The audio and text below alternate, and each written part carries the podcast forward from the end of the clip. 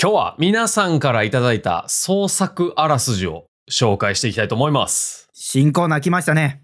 そうなんですよ。今回は僕が失踪したり、庭さんが滞在人になったり、ロッカーの中で戦ったりします。佐島と庭の漫画760。忙しい二人がいろんな漫画の魅力をワイワイ語る漫画760をお送りするのは佐島と。庭です。この番組は Spotify 独占配信でお送りしています。本日のコーナーは人力あらすじメーカーです。リスナーの皆さんから送ってもらった漫画の裏表紙に書いてありそうな創作あらすじを紹介していきます。もしかしたらね、あの、うんここから未来の漫画原作者が生まれるかもしれないですから。 ただ僕ら通してもらわんとね。いや、なんかそういうせこい話じゃないん です。皆さんのね、このクリエイティブをここで披露してもらおうというコーナーでございますよ。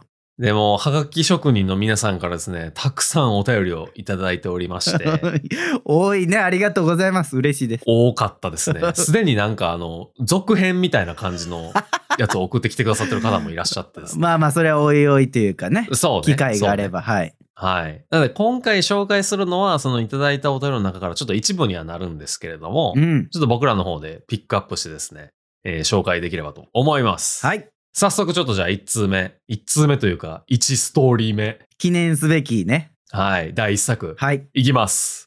ラジオネーム、音ボケ課長さんから。うん。作品のタイトルがですね、カリアガール。おー、ガールね。これすべてカタカナですね。うん。こちらの作品のあらすじがですね、ボットキャストで人気急上昇中のパーソナリティ佐島が失踪してから1週間、おー。相方である同番組のパーソナリティ庭は、ある朝、妻の後頭部に異変を感じる。おー 刈り上がってるそれを皮切りに周りの知人たちの後頭部が次々に刈り上がっていくそして刈り上げ現象は人だけにとどまらず広がり始める原因は何なのか失踪した佐島を追う庭しかしそんな彼にも刈り上げの魔の手が迫っていたよく寝る隣人カッパトゥーキュウリのど飴を含む極上の短編ホラー集ですこれが第一作品目。いやー、すごいね。すごい角度のやつが来たね。もうなんかいろいろ突っ込みたいですけど。僕でも一個言っていいですあ、かどうぞどうぞ。めちゃめちゃ似たような夢を見たことがある。佐島さん、これに近い夢を体験したんだ。あ借り上げじゃなかったんですけど、その夢の中では、うん。えー、っとですね、髪の毛が直毛じゃない人たちが、えーどんどん取り締まられるっていう世界で。 じゃあ、佐島さん取り締まられるじゃないですか。 あ、そうそう、僕取り締まられるんで、そのストパーを当てないといけないっていう。でも、ストパーの人はさ、その、うんその世界観で言ったら偽のストレートの人じゃないの。そうですね。そうなります ね。だから、その、天パの人たちは、ストパーを当てることによって、こう、なんとか、その、監視の目を逃れているみたいな。なんかそういう髪の毛関連のね。 SF チックな。いや、でも怖かったですよ、やっぱり。いや本人からする違うと。違うんです。あの、先にこのカリアガールの話してください。 ななんで佐島さんの夢のストーリーの話しだすんですいや、でもこれね、庭さん、これ、突っ込みどころがある、いっぱいあるって言ってたから、かうん、これ、いやいや、もう借り上げて、みたいな。なんかそんなホラー言うてますけども、みたいな感じやと思うんですけど。うんうんうん。やっぱ経験してる身からすると、いや、実際怖いっすよっていうのを言いたかった。一番最初に。 全然説得力のない説得の仕方やけどさ。 夢で見たことあるんですけど。やばすぎる。ちょっと待ってくれ。腹が痛い。これ、佐島さんの読み方がさ、そのせいかなと思ったんですけど、うんうん。これ借り上がってるは、うん。これ君の名はですよね。え、庭さん、君の名は見たことあるんですかあありますあります。あ、珍しく。め珍しくあじゃあこれは知っ見てるわけですね知ってます知ってます。なるほど、なるほどだ。から正直このお便り読んだ時入れ替わってるの読み方やなと思ったら、佐島さんもまさにそう読んでるなと思いましまああれでも二人でしたからね。た いやそういう問題じゃない でも僕はもうソロ、ソロやったんで。いやいい庭さんが言ってくれへんかったから。いいや 違うそんなストーリーじゃないから 合わせてくれるんかなと思ったんですけど。むずす言ぎっでてしくょれへんかったから一発でそれは無理ですよさすがにリいハなし で。合わせてくれるかなと思ったんですけどね。やそれは無理なんですけどねあ、そうか。君の名はを感じるんですけどうん。これホラーなんですよね短編ホラー集ってなってるんで、そうなんでしょうね、き っと。短編でこの物語回収できるんかなできますよ、それは。多分50ページ超ぐらいのやつ。 あー長めの短編ちかょもしいれない長めのやつじゃないですか。でこれ佐島さんとうん。借り上げの関連性は果たしてあるのかっていうね僕でもあんまり気づかれないですけど、刈り上がってますよ。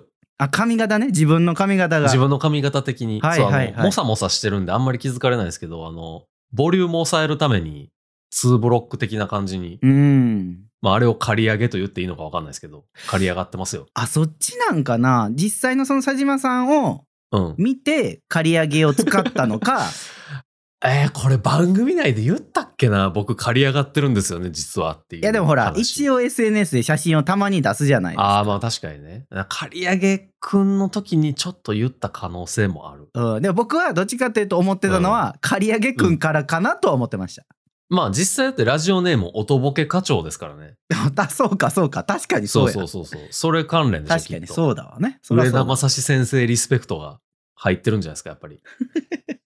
いや、僕ね、この刈り上げの世界観ももちろん好きなんですけど、はいはい。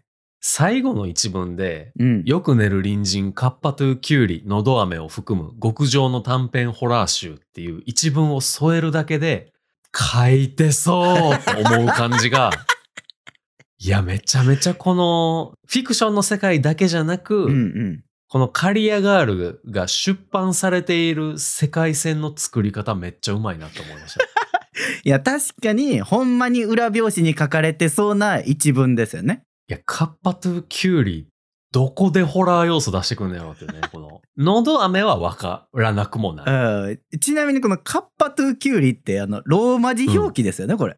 あ、そうですね。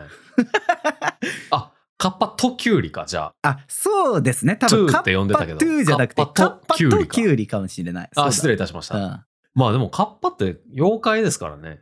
うん、まあまあそうね。本来、本来怖くて叱るべきなのか。まあそりゃそうかもしれないけどあーなんでわざわざローマ字表記なのかっていうのは気になるところですね。カッパの世界でも、こう、徐々に英語化、グローバル化の波が来てい て、いやそこでひたすら日本語を守ろうとしている、こう、やつが世知辛い目に遭っていくみたいな、それ悲しい物語なんかもしれないですそそね。れやったらローマ字表記じゃなくて英語表記にするでしょ普通。カッパはカッパでしょ、でも。うんカッパはカッパやけどキュウリはキュウリじゃないよね。 あ、でもだから、その、日本語を守ろうとしてるやつが主人公やか ら。あのさ勝手に人のタイトルで創作するのやめてもらっていいですか、あの、音ボケ課長さん、もしよかったら、カッパとキュウリの方も、あの、教えていただ けると。考えなあかんやんまた。 じゃあ次行きましょうか。いきますか次、大丈夫ですかも大丈夫。う、庭さんの奥さんの様子確認し,、ね、してこなくていいですか いや、大丈夫。大丈夫よ。そんなこと言うと気になるからやめて。借り上がってない大丈夫やと思います。この収録の後にちょっと確認しておいてください。借り上げる系の人ではないからだぶ大丈夫だと思います。え、髪長いんですか長めではありますけど。でもそれ、髪長いけど、借り上がってるかどうかは、確認してないってことですよ ね。奥は。あなんか最近そういう漫画実は読んだことあるんですけど、はいはい、はい。 でも大丈夫。うちの嫁さんは多分借り上げる系の人ではない。え、何それなんかちょっと、セグメント切って、なんか、カテゴライズしようとしてる違人。うよ。はいはい。借り上げ系の人ね、 違みたいな。はうよ。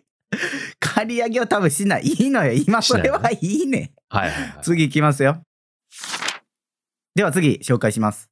はい。ラジオネームサンクス・ボンドさん。現代の処刑人と呼ばれる佐島と正規の滞在人と呼ばれる庭。二人は出会ってはいけない二人であった。庭の処刑日の前日、二人は対面し、最初は険悪の雰囲気であったが、自分と同じ国で生まれたことや、同じ過去の経験や今に至るまでの辛い処遇で、息を統合して、両者とも悪い人間だとは思えなかった。そして、庭の処刑日、バベルの塔のように長い階段を上る最中、二人は反逆を決行。処刑人と滞在人という化け物でもあり、世間から異様な存在が暗い闇から表舞台に立ち、反逆を行う。しかし、それをニヤニヤして見ていた人物たちがいることは、まだ二人は知らなかった。僕が現代を背負ってるけど、庭さんが世紀を背負ってんのなんかすごいあれなんですよね。なんか不本意 なんですよなんでな、なんでですか僕の方が庭。さんの方がタイトルでかいなと思って。でも、でも僕、あれですよ。滞在人ですよ。まあそうね、悪いことしてるから。そうそう そう。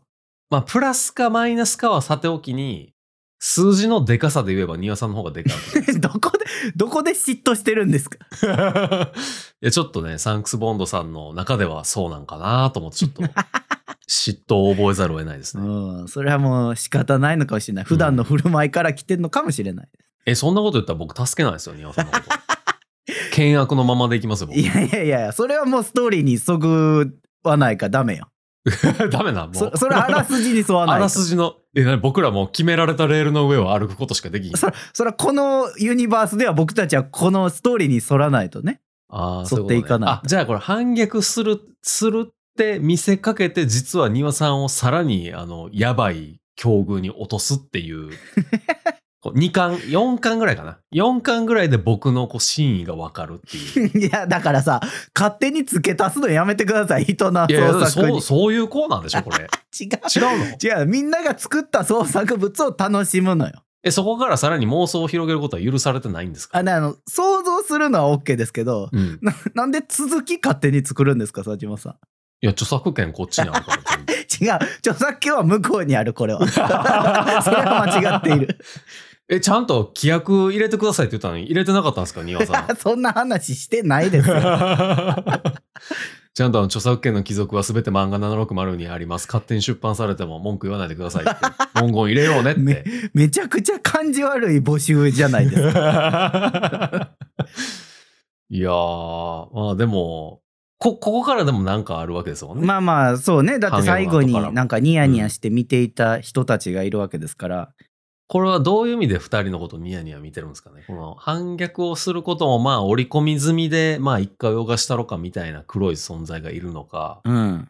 それともこの世界の一つ上のなんていうかこう、層というか、まあ、天井人みたいな一個上人。の、そうそう、次元みたいなところから見ている人たちがいるのか、バベルの塔って言うから、ちょっとなんか天井人的な人いそうな感じしますけどね。 僕そのバベルの塔の元ネタがちゃんと分かってないんですけど。バベルの塔を建設、なんかあの天まで届く塔を建設しようとした、して、その神の領域に近づこうとしてしまったがために、神の怒りに触れて、えー世界の言語があのバラバラになったっていうえー、なるほどなるほど。神話やった気がしますね。そっからそうと天井人的な人たちが見てるのかもしれないですね。まあでも僕らバベルの塔途中で登るのやめたからね、別に怒られる言われはないです よね、神様に。うん、まあでも反逆をしようとしてるわけですから、まあそれがなんかこう、えこれでもだって現世の、その、なんか法執行機関に対する反逆であって、うんうん神への反逆じゃないかもしれないじゃないですか。まあ確かに。だから神様はニヤニヤして見てるんかもしれないですね。こいつら、ええやん、みたいな感じって ことやりよったな、みたい なね。やるやん、みたいな感じでニヤニヤしてるってこうとんかもしれない。 そのなんか、やるやんだけの神様、物語にいらん気する な。いや、それはこれから次第ですから。違うニヤニヤな気がするな、それは。いや、今後次第で決まりますから、それはね。そうか。はいそうか、そううか。ん。いいな、でもなんか、一巻の最後あたりで、なんかこう、衝撃の何かがあってほしいです ね。この作品。あの、世界のあり方とかがね、あ、そうそうそうそうそうそうそうそ真う。実が明かされるみたいなやつね。ちょ、ちょっとこう一面見えるぐらいでね。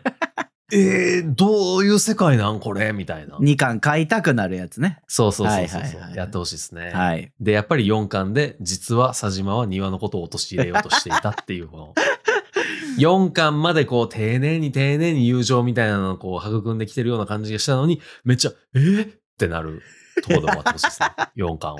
闇落ちっていうか、悪いそうそうそうそう ところが見えてくるわけだ。まあでもなんか一周回って10も巻、ういい12巻ぐらいで。もう分かった。いいよ。終わらへんから。 ほんまに うん、大丈夫。そうか。はい。次行きましょう。はい。次行きますよ、じゃあ。はい。ラジオネーム、タイガさん。うん。タイトルが、ハートボックス。ハートボックス。はいはいはい。はい。あらすじいきます。大学入学を機に離島から関東の大学に進学した佐島。同じゼミのマドンナに恋をしているが、話しかけることすらできない気弱な 男。そんな彼には特技があった。それは、人体の急所を的確に見抜くこと。彼の生まれた島はかつて一撃必殺で人を殺める殺人術を生りとしていた一族が住んでいた島。通称、急所島。その一族の末裔であった。そんな佐島の前に、ある日、兄ちゃん、狭いとこ好きか突如現れる庭と名乗る初老の男性。庭はかつてとある事故により兵所恐怖症を発症し引退したマーシャルボックスという格闘技の世界チャンピオンだった。うん。 世界一地味で世界一過酷な格闘技に夢をかける二人。そして佐島はマドンナの心の急所を仕留めることはできるのか。やかましいわ。 さ最後、最後腹立ついな。や、これ。ね、これねちょっとね、まだあるんですよ、はいはい実は。あらすじと別で多分設定的なね、補足情や報つががありねま。して。はい、情報がありまして。はい。マーシャルボックス。あーなんかその格闘技のやつね。これがですね、わずか60.5センチ四方のロッカーという密室の中で行われる格闘技。うん。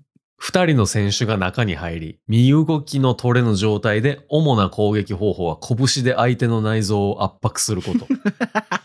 かっこ、他に足を踏む、壺をつくなど。うんかっこ閉じ。審判もおらぬ暗闇の中、出てきたものが勝者。なお、一流のマーシャルボクサーの拳はコンクリートに圧迫痕を残せるほどだと いう。これ、一応言っときますけど、実在しないですよね。ああ、わかんない。ググってへんからわかんないです ね。あるかも。いや、僕は実はあの、今聞きながらちょっとググったんですけど、はいはいはい。多分ないはず、ないはず。ああ、わかんないですよ。でも、え、ニオさん、カタカナで調べました。カタカナで調べました。英語では調べてない。英語ではマーシャルの綴りがわからんから調べてないです。 それもググったら出てくるでしょ。 今時カタカナで入れても英語調べてくれますから。日本語圏で出てけえへんかったから、いや、世界にはないですねっていうのは、ちょっとダメな気します いねや、それは。最近ちゃんと Google さん出してくれるからね、そういうの。ほんまに、ロサンゼルスとかで急になんかこう、光浴びてたりせえへん今 そ。うなん大か丈夫まあ、もしやったらね、それはまた教えてください。はいははい。あ、で、もう一個ありましてですね、はいはい設定。佐島。これがですね、離島から出てきた田舎者。自分に自信がなく気弱で話し下手。うんうん。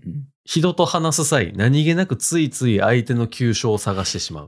どうにかした方がいいよ、それは。急所をつくことで一撃で悪漢を撃退するも、一撃ゆえ周りに凄さは伝わらず、いつも偶然で片付けられてしまう。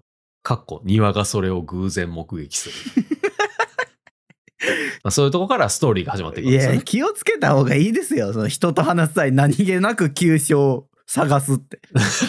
気をつけた方がいい、それは。いやいやいやいやいや、なんかこう、ついつい忍び足になっちゃうやつとかいるわけじゃないです か。足音殺しちゃうんだよな、みたいな。それはさ、迷惑かけてないですけど、いや、別に、急所探すの、別に目で急所探すだけだったら迷惑かけてないでしょ、別に。こいつ急所探してんの、なんかキョロキョロ見てんなって思うわけじゃないですか。 いやでもそれはあれじゃわかんないですけど、こう服作ってる人とかが、あ、この人はこれぐらいの肩幅やなみたいなのをこうパッと見てなんか想像しちゃうみたいなのと一緒じゃ ない職業病みたいな。なんかさ、そう、もしその能力発動したらすごい害をもたらされるのに、そんなん職業病で片付けられたくないな。いやー、でもゴルゴ13とかは実際に後ろに立ったやつ殴る から、それに比べればまだ大丈夫じゃないですか。でも、実害は出してないですから、ね。でもさ、これうのん話でいくやったら、佐島、この主人公の佐島が、うん、人に急所をこう触られたり押されたりしたらすごい切れそうじゃないですか。そこは俺の急所だろみたいな感じで切れるってことそうそう。やめろよみたいそなう。そうそういうこと。知ってるからこそね。そうそうそう。危なさがわかるからこそ。なるほど、なるほど。いや、でもそれは、あれじゃないこう、つき方とかもあるんじゃん、やっぱり。あ触あ。っただけでその死ぬわけじゃないじゃないですか。でもちょっと強めに疲れたら怒るんじゃないマッサージいけないじゃないですか、そしたら。 まあ、それはなんか、それこそ職業病なんじゃないですかでもそのなんか、押し方とかもあるんじゃないですか、ツボって。えそれ、庭さんの方が詳しいでしょ北斗の拳いっぱい見て るのから。北斗の剣見てても、なんかすごい勢いで指でついてるしか僕にはわからないんです よ。僕の次元ではね。なるほど。本当は高度なことをしてるのかもしれないけど、うん庭さんが知識がないばっかりに、強くついてるようにしか見えそなうい。そう。すごい勢いで指でついてるようにしか見えない僕にあーはなねる。ほどうね。ん例えばじゃあ、この人体に急所が存在するとして、うん。やったらさっきのあのマッサージの話で言うと、こう、グッグッってやってたらいつの間にか急所に入って て、施術してる人をこう殺してしまうみたいなこともあり得るってこと、まあ、その、相当な力であー急所を攻めれる人はじゃないですか。急所って一発ついたらもう終わりなんですかねそれともなんかこう、順番にここ、急所 A、B、C の順番で こう、やると、うん。こう、ぐしゃってなるみたいな。そんなさ、ゲームの隠しコマンドみたいになってるわけじゃないと思うんだよ。いやで一発でついて、こう、あやめられるんやとしたら、結構危ないですよねい。や、それ危ないですけど、うん。まあ、それができるから、すごいんじゃないですか、まあ、見抜けるし、正確に射抜けるってことですよね。そうそうそうそう。まあ、そう、偶然では入らんぐらい、めちゃめちゃ狭い領域の可能性もあるわけか。まあそうね、ほんの一点にすごい力でつくことあでーみたいな。まあ、確かになんかね、あの、花粉症を抑えられるツボみたいなんで、あの、たまに電車とかで CM やってますけど、あの手のひらのところとか。はいはいはい。ああいうなんかこう、ぼんやりした範囲のツボではないわけですね。ではないんでしょうね、きっと。なるほどな一。箇所のみ、みたいな。はいはいはいはいはい。え、それでも急所知ってたらもうマーシャルボックス最強じゃ ないもういやでもそれは、多分他のね使い手たちはおそらく急所ずらしとかやってくるわけですよ、ああ、なるほどね。うん、多分 こいつ、入る時から背を向けている みたいな。そうそうそうそう、あるわけですね。そうそうそうそういうことよいいなあ一番最初の方はそれで無双できるわけですよね。多分、ツボで。そうそうそうああ、いやいや、あの、お腹のあたりにあの、手だ置いてるだけですから大丈夫ですよ。みたいな。このまま入りましょう。つってこう、入った瞬間、グッて押して、あやめて出てくるみたいな。闇討ちに近いけど な 入る前にすでに息絶えている可能性あるからね、扉を閉める前に。もうお前はもう死んでいる状態じゃない あ、じゃあ入りましょうかっつってこう肩パンって叩いて、そこでもうすでに死んでいるみたい な。いや多分それこそこう敵が強くなっていくにつれて、俺は心臓の位置が全く逆なんだみたいな相手が出てくるわけですよはいはいはいはいはいはいはい、はいそれに気づかずに一度やられるわけですね佐島はやられるんえ、やられるってこれ死ぬってことまあ一名取り留めるんじゃないですかねあー、なるほどね。あの、ロッカーから出られへんぐらいにはやられるけど、ギリ一命を止めそうそうそうそ取り留うめるそうなるほどなるほど。ちなみにそのあの左右反対みたいなのは北斗の剣で出てくるネタでございますあ、そうなんや。 はい詳しくは読んでくださいえ、もうなんか北斗の剣オマージュの漫画になってもうまあそれはここからの作者さんのこう力量次第じゃないですかこんなにマーシャルボックスっていうすげえ込み入 った心理戦で全て完結しそうないやいやバいトやル漫画やのに。僕の想定ではこの先で、だからもうとんでもなくこう膨筋肉を膨張させることができるやつが出てきて圧迫するみたいなやつが いそうこれでもあの入られへん、一人で入られへん場合はどうなるんですかいね。やそれはあのもう失格ですよあのあ、そういうことか。格そうい闘うこと技と一緒で体重ねきちんとこあうークリアするとかあるじゃないですかえ、一人当たりこう何平方、ん何立方センチメートルまでとりあえず占有していいみたいなのあるんです かいや同時に入るんじゃないですかえ、それ同時に入ろうとして入れへんかった方負けみたいな感じではないいやまあそれはちょっとこう体積測ればいいんじゃないあ、最初に、最初にそのお湯みたいなところに使 って、バシャーってきて、ああ、何立方センチメートルあであすそね。うそう大丈そ夫うですみそうたいなそうそうそうなるほどそねうああ、そうか。まあでも格闘技で、あれか、あの、体重計乗るみたいな。そうですよそれと全く一緒ですはいなるほど。いや、僕これ一個だけ、うん一個だけ、うんタイトル、ハートボックスじゃなくて、ハートロッカーにしてほしい。いいいいいやんそれはもや、ハートロッカーっていうね、めちゃめちゃいい映画があう るんです知らんし同じタイトルにしたらダメでしょ 意味違うから。多分まあまあ違い違うでしょうけどねそれはそうハーでトロッカー。まあでもそうか、ハートロッカーにしちゃうと、あの、マーシャルボックス要素がなくなってすますそうかだら。ね。確かにハートボックスでいいんですか、うんそうですよなるほどね。 これなんかめちゃくちゃなんかいい作り込まれた設定やなと思ったんですけど最後の一文だけめちゃくちゃ腹が立ったは僕だけです かねマドンナの心の急所の話。心の急所を仕留めることはできるのか、マドンナって久しぶりに聞い た。うん、ちょっと時代を感じますけどマドンナは言い方にね若干やめたけど、そんななんか、晒し上げみたいになるから。いや、それは分かやんなめいてですくだよ。さいよ、丹羽さん。年齢とか分かんないですから。まあね、はいまあね。この流れで、マドンナ、必要あるかどうかわかんないですもんね。ちょっとまあでも、なんていうかこう、まあちょっとその、青春感というかね。ああ、でも、ゼミで、壺の研究とかしてる可能性あるもん。そう、そうなんかな。いや、僕が思うには、なんかこうその、うん彼が戦う理由がね、まあ最強を目指すだけじゃなくて、こう、マドンナのためにみたいなの出てくるんかな と。ああ、まあ確かにそうか、島から出てきたから、その島でいろいろ急所のことを教え込まれてるのは、まあもちろん身にはついてるんだけども、うんそれだけじゃない、ほ外の世界を知りたいって言って出てきてる感じで、つまり最強とかを目指してるわけじゃないんやけど、島から出てくることによって新しいモチベーションを見つけるみたいなそうそうそうそう。感じになるってことね。そう。で、多分こう、熱いやん。ストーリーが進んでいくと、お前のマドンナは預かったと。ロッカーに入れてやるからすぐ来いみたいなのがある来るわけですよ。ロッカー入れちゃダメじゃないだって。なんでロッカーはリングみたいなもんやから、ボクシングで言。いうやなんかそのマーシャルボックス用のロッカーじゃなくてコインロッカーとかに詰められるわけですね、マドンナはえ。ーめっちゃサイコパスになってくるんです よ。死んでるやん、絶対。いやいやまあちょっとバおラバラ大で。きめのやつにしよう大きめのロッカーにしよ大きめのロッカう。うん ー。スーツケースとか入るやつね。そうそうそう。 500円ぐらい払わなあかんそ うやつ。ですそうです。はい、あちょっと、うん、いいいい設定思いついてしまったんですけどあ、はいはそのマドンナが人質に取られるパターンもあるかなと思ったんですけどいはい。うん。あのこうマーシャルボックスって暗闇なわけじゃないですか。うんうん。で対戦者不明で戦った後に、うんまさかの最後戦った相手がマドンナやったっていうオチにならないですかね。え、あやめた後に気づく。そうそうそうそやば、めっちゃ悲しい話になってくるやん途中 で。う。そうでもあなたと試合ができてよかったわって言って。え、ちょっと待って。マーシャルボクサーやったのマドン そうナ。そうそう マドンナも実はそマーシャルボクサそう。ー。そうそれがすごい最終回ぐらいで発覚するっていう。やば。え、最終回ない ?1 話とかじゃないんでやも最終回ですよ。やば。涙の別れ。大丈夫かそれ。 ずっとスパコンでやってきてんのに。急にね最後心折れに来るやん。それぐらいしそうなね作者さんのなんかこう作り込みを僕は感じま すよ。確かにね、築き上げるだけ築き上げ て、そうそうこそう。の暗闇という設定を一番活かして最後終わる。そうそうそうそ うそう。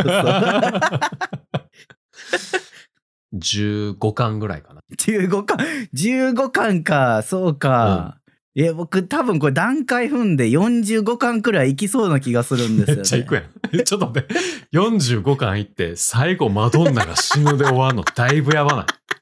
いや、僕今、庭さんのマドンナが死ぬで、まあ許せるの多分15巻ぐらいまでかなと思って。ああなるほどなるほどじゃあ40 40巻超えで最後ヒロイン死ぬのだいぶやばい気しますけどね、 15巻でヒロインが最後やられちゃって第1部巻、ああーそうそうそうそうそういう感じそういそううじ感ゃあじそうしようそうしうよん、う、で次はマーシャルボックスからちょっとなんか次のステージに広がっていくって感じですねえマーシャルボックスから出ていくのうん急所を生かせるまた別のスポーツが出てくるんですかいやもうちょっと広くするかちょっと狭くするかどっちかかな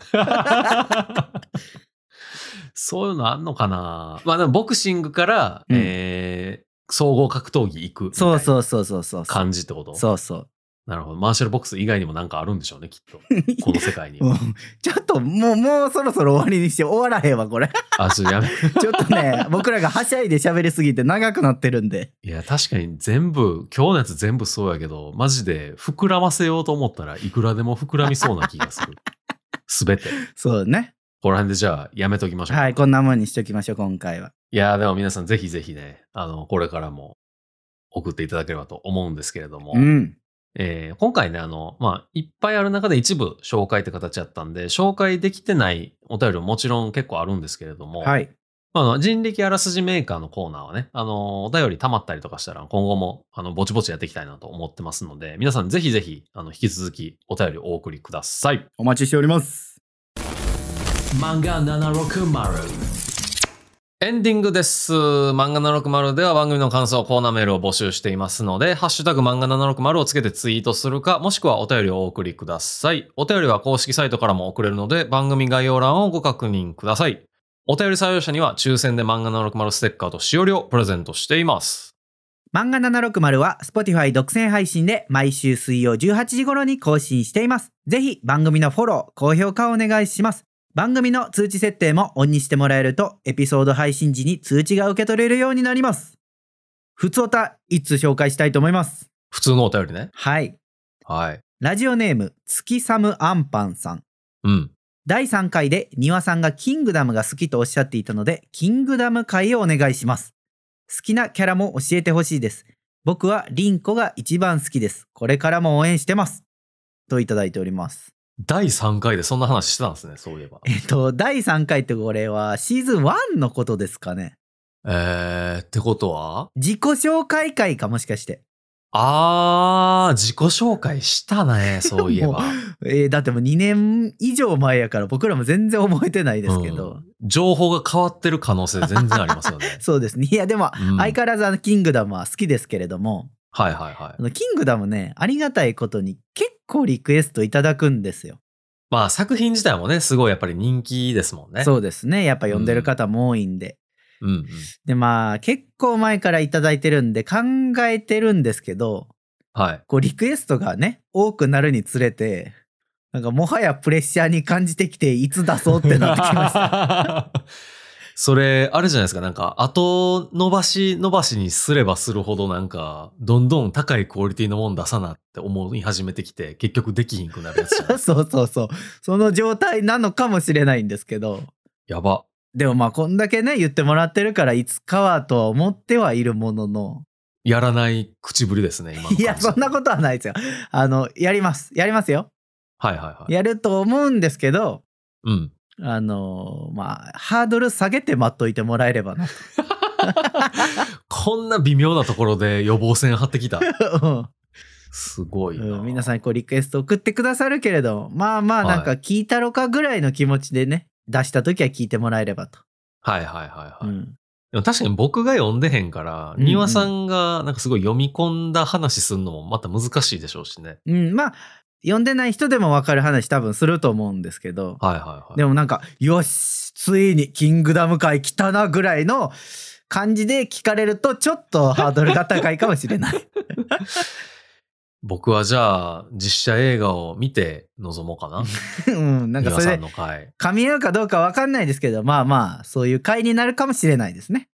まあ、いつかね、その回やってくると思うんで、気長にハードル下げて気楽に待っといてもらえればと思います。お茶濁してくる 。な、めちゃめちゃいやいや、もう濁そう。今日は濁そう。濁していいんすか、うん、大丈夫。 待ってますよ、僕も。ほんまかな。はい、頑張ります。はい。まあじゃあ本日はこの辺りで、また来週お会いしましょう。バイバイバイバイ